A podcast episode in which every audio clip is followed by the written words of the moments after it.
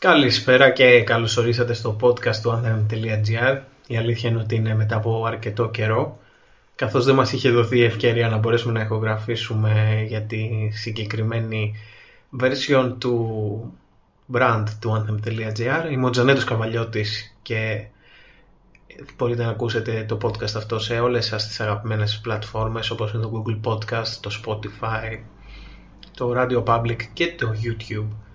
Είμαι εδώ λοιπόν με τον αγαπημένο μας φίλο και ψυχοθεραπευτή σχεσιακής προσέγγισης, τον Ανδρέα Γαλιατσάτο, για να συζητήσουμε ένα θέμα το οποίο έχει να κάνει και με τον σχολιασμό του εκλογικού αποτελέσματος στην Ελλάδα αλλά και σε άλλες χώρες του πλανήτη, της Ευρώπης, γειτονικές όπως είναι η Τουρκία για παράδειγμα. Καλησπέρα Ανδρέα. Καλησπέρα Ζανέτο, χαίρομαι και εγώ που είμαστε πάλι εδώ. Μου λείψατε, μου έλειψες. Να είσαι καλά, είναι αλήθεια ότι μου έλειψε και εμένα το podcast αυτό. Απλά ξέρεις, η καθημερινότητα καμιά φορά δεν μας επιτρέπει να βρίσκουμε το χρόνο για κάποιες αγαπημένες ασχολίες, χόμπι και όλα αυτά. Λοιπόν, πώς φάνηκε το εκλογικό αποτέλεσμα? Είδαμε πριν μία εβδομάδα να σαρώνει η Νέα Δημοκρατία σε όλη την Ελλάδα, να βάφεται όλος ο χάρτης μπλε πριν της Ροδόπης. Αν δεν κάνω λάθος, ναι. Όλη η Ελλάδα είναι μπλε που λένε. Λοιπόν, παρά το γεγονός ότι 4 χρόνια υπήρχε η εντύπωση ότι ο κόσμος είναι πάρα πολύ εκνευρισμένος με την διακυβέρνηση της χώρας, υπήρχε η εντύπωση ότι θα μπορούσε να γίνει πολύ καλύτερη διαχείριση της πανδημίας, χάθηκαν πάρα πολλές ζωές εκτός ΜΕΘ, είχαμε πρόσφατα το ατύχημα στα Τέμπη, υπήρχε μια πολύ μεγάλη σπατάλη με τα λεφτά που δόθηκαν στα ΜΜΕ και μια κακοδιαχείριση, όπως χαρακτηρίστηκε από πάρα πολλούς ανθρώπους και υποστηρικτές των αντιπολιτευτικών δυνάμεων. Έγιναν οι πυρκαγιές και οι καταστροφές σε Εύβοια και σε άλλες περιοχές της Ελλάδας, όπως στην Πελοπόννησο.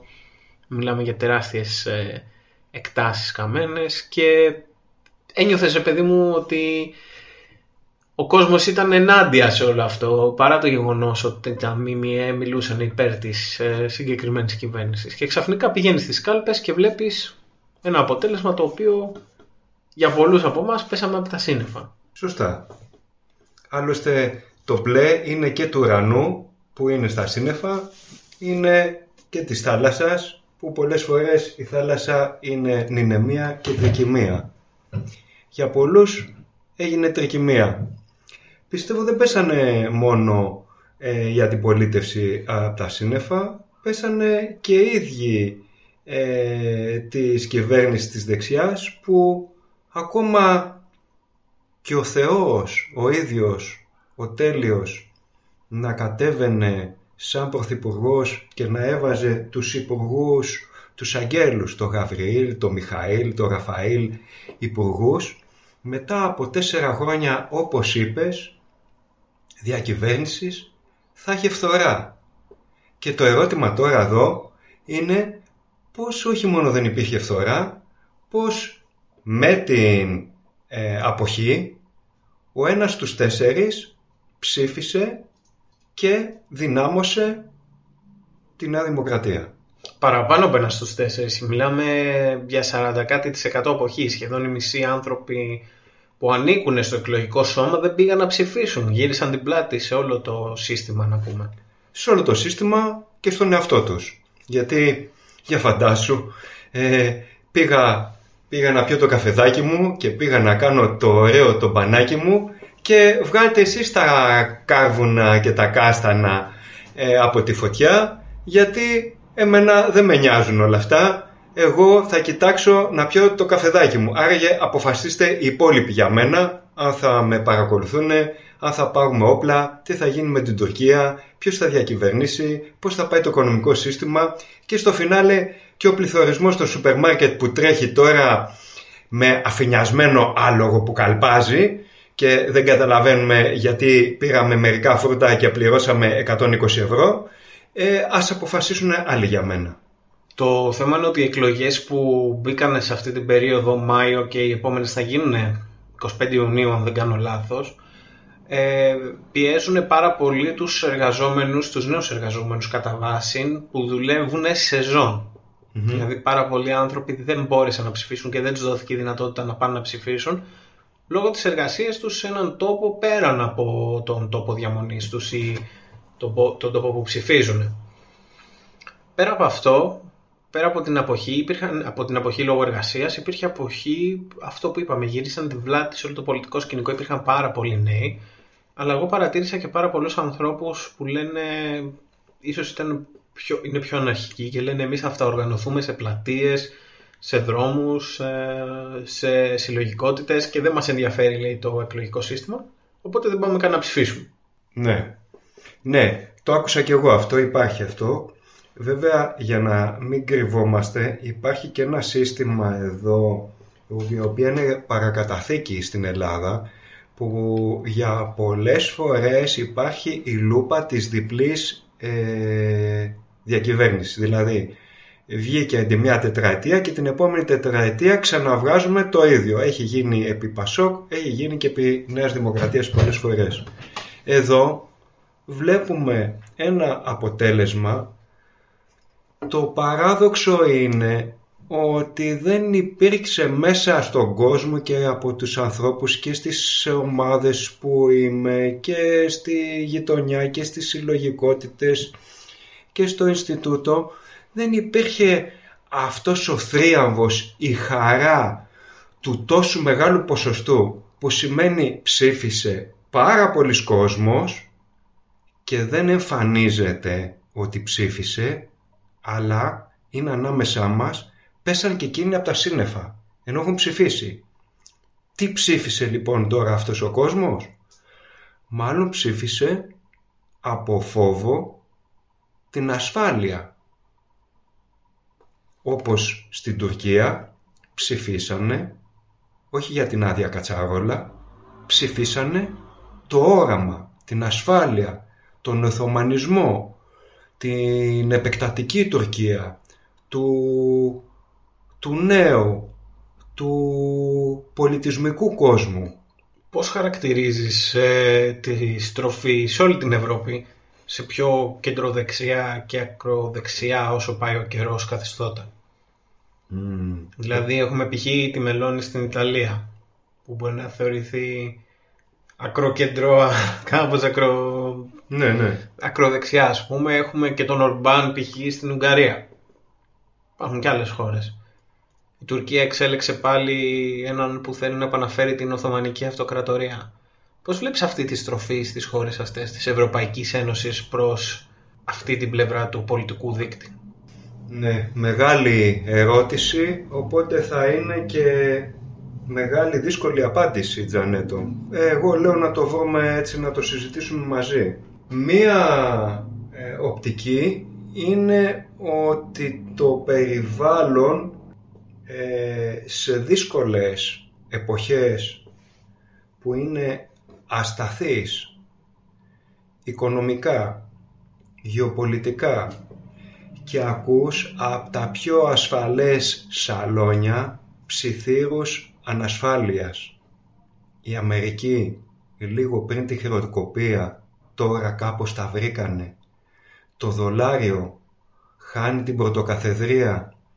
Οι BRICS θα δυναμώσουν. Όλο αυτό που συμβαίνει είναι μια τεράστια αστάθεια. Γι' αυτό έχει ανέβει και τόσο ο χρυσός. Και ο χρυσός όταν ανεβαίνει σημαίνει ότι πάμε για κάτι μεγάλο. Είναι το Enola Game. Το μοντάνι θα αρχίσει να παίρνει την κατηφόρα. Ανέβαινε τόσο καιρό και σε αυτές τις περιόδου, όπως είδαμε και σε προηγούμενα κομμάτια της ιστορίας μας, πριν το Δεύτερο Παγκόσμιο Πόλεμο, οργανώνεται γύρω-γύρω από φιγούρες ολοκληρωτικοαυταρχικές. Έτσι βρίσκουν ένα μεγάλο μπαμπά, βρίσκουν μια ασφάλεια, βρίσκουν μια φτερούγα, και σε αυτή τη φτερούγα από κάτω, πριν το Δεύτερο Παγκόσμιο Πόλεμο, ήταν όλα ολοκληρωτικά. Ο Μεταξάς, ο Μουσουλίνι, ο Φράγκο, ο Χίτλερ, ο Στάλιν, ο Μάο. Χαμός. Κάτι τέτοιο μυρίζει και μυρίζει και κάτι άλλο. Όπως πριν το δεύτερο και ανάμεσα στον πρώτο και στο δεύτερο τα στρατόπεδα άρχισαν να οργανώνονται. Οργανωνόντουσαν λοιπόν σε συμμαχίες του άξονα, της Αντάντ. Έτσι βλέπουμε διάφορες συμμαχίες να συσπυρώνονται, να ενώνονται, καινούριες συμμαχίες. Η Σαουδική Αραβία με το Ιράν, με τη σκέπη της Κίνας. Οπότε έχουμε μια μεγάλη αλλαγή και σε αυτή τη μεγάλη αλλαγή ο φοβισμένος άνθρωπος πάει στον μεγάλο μπαμπά που θα προστατεύσει. Άρα υπάρχει ο φόβος, λες, και γι' αυτόν τον λόγο οι άνθρωποι τείνουν να πήγαινε προς τον ολοκληρωτισμό. Εγώ θα έλεγα ότι ίσως υπάρχει και ένα βαθύτερο συμφέρον, π.χ. να τάζουν πράγματα. Είδαμε τον Ερντογάν να μοιράζει λεφτά στον κόσμο πριν ψηφίσει. Έτσι, φρικτή εικόνα για 2023, αλλά δυστυχώς έτσι είναι τα πράγματα. Μπορεί λοιπόν, ρε παιδί μου, να υπάρχει κάποιο βαθύτερο συμφέρον πίσω από την προσωπική ψήφου κάποιου. Οπότε αν αυτός ο άνθρωπος ψηφίζει με αυτό το κριτήριο, δεν θα βγει να το πει και παρά έξω ότι ξέρεις εγώ ψήφισα αυτό. Το δεύτερο που θέλω εγώ να σχολιάσω είναι ότι ίσως η άνοδος της ακροδεξιάς στην Ευρώπη έχει σε μεγάλο βαθμό να κάνει με τις εισρωές των προσφύγων που είδαμε τα προηγούμενα χρόνια. Είναι και πολύ μεγάλη εισρωή, π.χ. στην Ιταλία, παραδείγματος χάριν. Είδαμε ευρωπαϊκές αναφορές να μιλούν για τα pushbacks που έκανε η ελληνική κυβέρνηση και το λιμενικό πίσω στην Τουρκία, τα οποία χαρακτηρίστηκαν παράνομα και επικίνδυνα.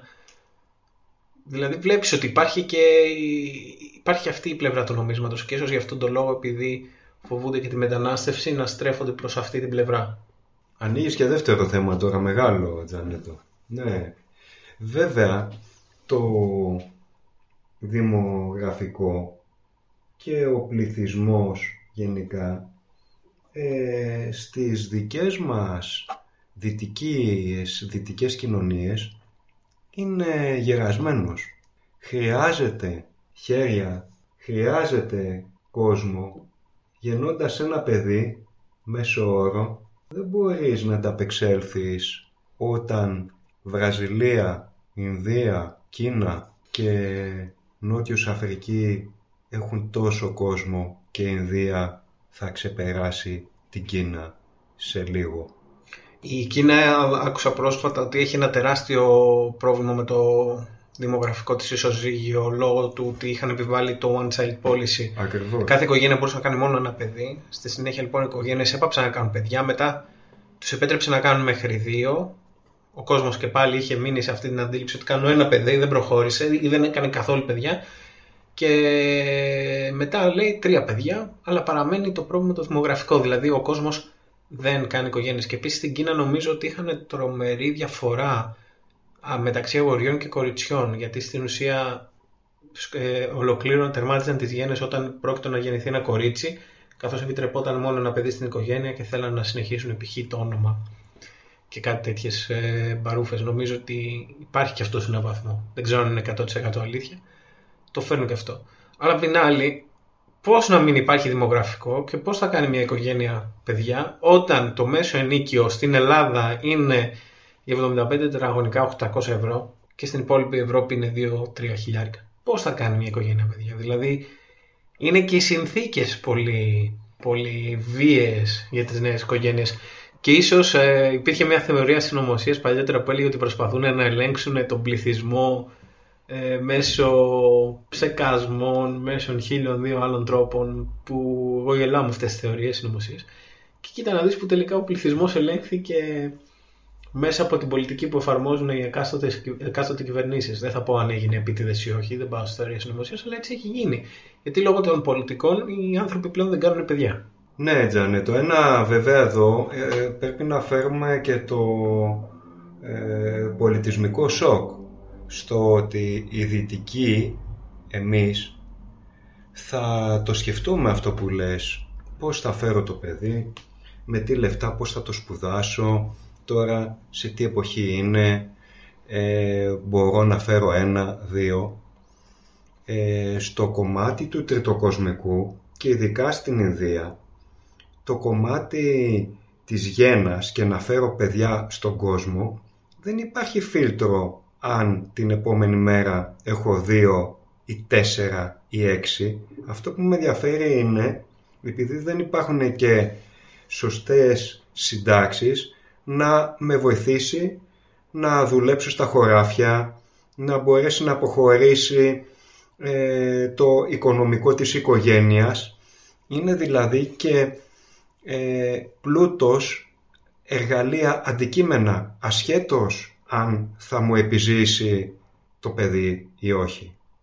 Οπότε θέλω να πω ότι βλέπεις πριν μια 20 ετία στην Ινδία, ενώ δεν είχε τίποτα όμως, πιο κάτω δεν πήγαινε, δεν ήξερε αν θα ζήσει την επόμενη μέρα.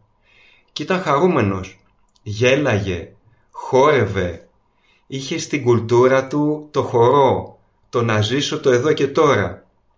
Και έβλεπες στο δυτικό ότι ενώ είχε το αυτοκίνητο, τα παπούτσια του, τη δουλειά του, ήταν κατηφής. Ήταν καταθλιπτικός, δεν ήταν χαρούμενος. Εδώ υπάρχει ένα οξύμορο μεταξύ των δύο πολιτισμών, που τώρα ήρθε η ώρα του Ινδού να γίνει και εκείνος μαζί με τον Κινέζο δυτικός. Το ίντερνετ σάρωσε μέσα τις ψυχές τους, και όταν πηγαίνεις φυσικά δεν είναι όπως παλιά που δεν ήξερε και απλά χόρευε χαρούμενος στο τίποτα. Τώρα έχει καταλάβει, ζηλεύει, θέλει και εκείνος ένα ψυγείο, θέλει και εκείνος το μηχανάκι του, τις μετοχές του, τη δουλειά. Και μάντεψε, Τζανέτο, επειδή αυτοί δουλεύουν και έχουν τόσο νέο κόσμο, εύκολα αυτές τις γερασμένες κοινωνίες θα τις ξεπεράσουν. Στην Ινδία ο Μόρση, φέρνοντας τον Ινδικό εθνικισμό, τη βοήθησε πάρα πολύ τη χώρα να πάει μπροστά, μπήκε στους BRICS, κάνουν αυτό το μεγάλο άνοιγμα σαν χώρα, όμως μέσα μειονότητες, οι μουσουλμάνοι και κάποιες μορφές μικρών, σε χωριά, σε μικρών ομάδων κτλ. Την περνάνε πάρα πολύ δύσκολα σε ένα πιο ολοκληρωτικό ινδικό όραμα. Όμως ο πολύς κόσμος είναι, όπως και στην Τουρκία, για το μέλλον, για το μεγάλο. Ήρθε η σειρά μας, η Μεγάλη Ινδία, ήρθε η σειρά μας, και έχουν και δίκιο. Αυτός ο καουμπόης που έβαζε sanctions, έβαζε μέτρα αυστηρά οικονομικά στις χώρες, και ερχόταν η Αμερική σαν ένας δερβέναγας αστυνομικός και έκανε τη δικιά της ελεύθερη δημοκρατία σε όλο τον πλανήτη. Ήρθε ο καιρός μέσω των ολοκληρωτικών καθεστώτων να του κάνουν αντιπολίτευση. Πώς βλέπεις αυτή την πτώση της Αμερικής στο τελευταίο διάστημα, γιατί έχει γίνει τόσο αδύναμη? Φταίει η πολιτική των δημοκρατικών? Όχι. Ό,τι σπείρεις θα φας.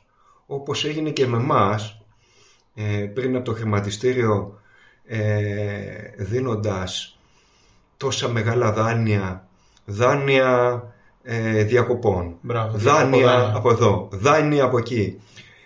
Έτσι κάπως θα λέγαμε κιόλας, με μια μεγάλη έπαρση, καβάλα πάνω στην δοκό της κολόνας της ΔΕΗ, για πολύ όμως έπαρση, κόψανε τόσο πολύ χρήμα, το οποίο το έκανε και η Ευρώπη με το ευρώ επί κορονοϊού, που δεν είχε αντιστοιχεία σε χρυσό, και επειδή ήμασταν οι δυνατοί, οι πρώτες δυνάμεις, τα δυνατά νομίσματα, κόψε ξαφνικά, αν γίνει από την άλλη μεριά ένα νόμισμα και μπει το πετρέλαιο, δηλαδή φύγει το πετροδόλαρο και πάει από τη μεριά των BRICS, το πληθωρισμός και η ύφεση που θα έρθει, για να μην χρησιμοποιήσουμε άλλη λέξη, κράχ, η ύφεση που θα έρθει είναι αποτέλεσμα ότι έσπηρες τον ίδιο στον τολάκο, τον έσκαψες τόσο καιρό.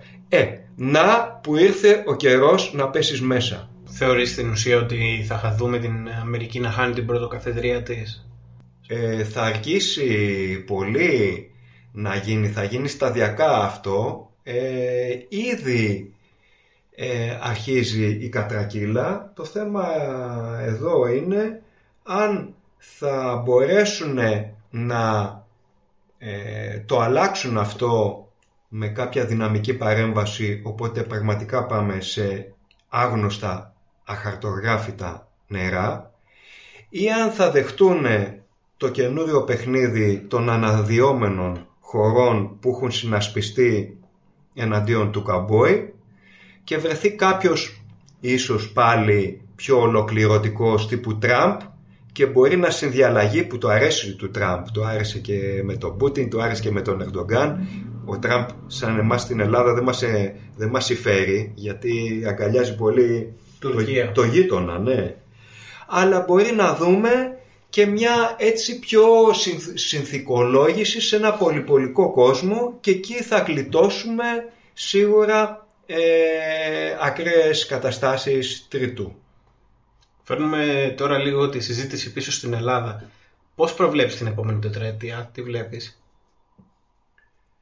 Φαντάζομαι, από ό,τι έχω διαβάσει, που εντάξει, είναι λίγες οι πηγές μου, ως το 26-27 υπάρχει ακόμα κρέας για να επενδυθεί σε ΕΣΠΑ και να μοιραστεί χρήμα. Η καυτή πατάτα θα ξεκινήσει κάπου το 25, αν όλα πάνε καλά. Οπότε η σταθερότητα θα συνεχίσει λίγο πιο, από τη στιγμή που ψηφίστηκε επί της παντοδυναμίας φυσικά, και θα σφίξουν τα λουριά και θα έχουμε μια πιο δύσκολη δημοκρατία, να το πούμε έτσι, δυσβάσταχτη, τέλος πάντων κάτι δις. Και φυσικά για μας θα παίξει πάρα πολύ μεγάλο ρόλο τι θα κάνει ο γείτονας. Αν ο γείτονας τον ενδιαφέρει πραγματικά, που ο γείτονας δεν είναι έτσι όπως μας τον παρουσιάζουν. Ο γείτονας έχει φοβερά αεροδρόμια, έχει φτιάξει πολλές συγκοινωνίες. Στη Δύση υπάρχει πολύ χρήμα. Ναι. Φτιάχνει πυράβλους, έχει πολεμική βιομηχανία, πολεμάει τριγύρω. Αν ο γείτονας τη δει ότι στο όραμά του για όλη αυτή τη μεγάλη χώρα που θα ενσωματωθεί επί της Ασίας, γιατί κλείνει πάρα πολύ το μάτι με τον Ρώσο και τον Κινέζο πια, έχει φύγει από το ΝΑΤΟ, τον συμφέρει όλο αυτό το αέριο που υπάρχει στο Αιγαίο, στην Κύπρο, από κάτω από την Κρήτη, τον συμφέρει να κάνει έστω μια ματσολιά για να πάρει ένα ποσοστό τουλάχιστον προς όφελός του. Εκεί θα μπούμε σε άλλα νερά, και αν είναι κοντά με το Ρώσο και εμείς επειδή είμαστε τελείως με τη γραμμή του Αμερικάνου, όπως καταλαβαίνουμε είμαστε σε ανάποδα στρατόπεδα. Δεν είναι πια το ΝΑΤΟ μεταξύ τους που θα πέσει μια πιστολιά, οπότε θα τα βρούμε την επόμενη μέρα. Είναι λίγο απρόβλεπτος ο μπουμπούκος δίπλα. Εγώ νομίζω ότι άμα παιχτεί κάτι μεταξύ Ελλάδας και Τουρκίας, δεν ξέρω, δεν μπορώ να προβλέψω το μέλλον, θα έχει να κάνει σίγουρα με την πρόσβαση στο Αιγαίο και όχι τόσο με τα εδάφη. Δηλαδή πώς θα πάρουν και εκείνοι από τα πετρέλαια, πόσο μπορούν να ανοιχτούν στο Αιγαίο. Ίσως εκεί λίγο που βλέπουμε ότι γίνεται παιχνίδι με τη Λιβύη, με το παράνομο σύμφωνο. Mm-hmm. Και ίσως και αυτό είναι και ένα κριτήριο του Έλληνα ψηφοφόρου, ότι θα ψηφίσω δεξιά για αυτόν τον λόγο, για να μπορέσει να έρθει σε κόντρα με μια δεξιά κυβέρνηση στην Τουρκία.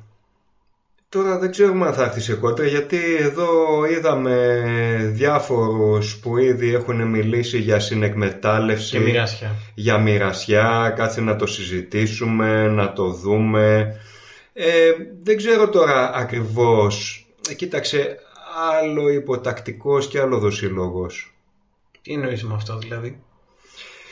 Δεν ξέρω τώρα πώς, αν έχει κανονιστεί ήδη αυτή η μοιρασιά και πόσο θα είναι το βήμα που θα κάνει η Ελλάδα πίσω. Είναι με τις ευλογίες του Αμερικάνου και της Ευρώπης. Είναι ένα κομμάτι το οποίο εμείς το έχουμε φοβικά ήδη και το προβάλλουμε. Πάντως βλέπουμε ότι μεγάλα ονόματα ήδη στα μέσα μαζικής ενημέρωσης το έχουν αφήσει να προθερμαίνεται. Ποιο πιστεύεις ότι θα είναι το αποτέλεσμα της δεύτερης κάλπης? Επειδή πέσαμε τελείως έξω και το αποτέλεσμα της πρώτης κάλπης βγήκε ο λαγός από το ταχυδαχτυλουργικό καπέλο, πιστεύω ότι δεν θα είναι λαγός, αλλά θα είναι περιστέρι. Πάλι θα μας εκπλήξει. Οπότε δεν μπορώ να δώσω κάποια πρόγνωση. Εσύ τι λες? Μακάρι να δούμε κάποια έκπληξη. Εγώ θέλω να δω μικρότερη αποχή, αλλά πιστεύω ότι η αποχή θα είναι μεγαλύτερη αυτή τη φορά. Και δεν θα είναι από τα αριστερά του πρίσματος, από τα δεξιά του πρίσματος μεγαλύτερη εποχή, αλλά από την αριστερά. Γιατί εγώ έχω παρατηρήσει ότι οι δεξιοί ψηφοφόροι ξέρουν να συσπηρώνονται καλά στον μη χειρον βέλτιστον το δικό τους. Με αυτή τη λογική το λέω έτσι. Για το δικό τους μη χειρον βέλτιστον ξέρουν να συσπηρώνονται πολύ καλά, ενώ στην αριστερά υπάρχει μια διάσπαση, υπάρχει μια κόντρα, δεν τα βρίσκουν μεταξύ τους. Κατάλαβες? Ναι, αιώνιο, παμπάλαιο. Από λενινισμός, στροτσισμός, όλα τα ισμός, μουλού, κουκουέ, κόμμα, κουκουέ, μουλού, εσωτερικού, εξωτερικού, κεντρό, εσωτερικού. Και όλοι έχουν μια δικιά τους γνώμη για το δικό τους κόμμα και βλέπεις πόσο γρήγορα συσπηρώνεται γύρω από τον αρχηγό, ειδικά όταν είναι κάτι ολοκληρωτικό.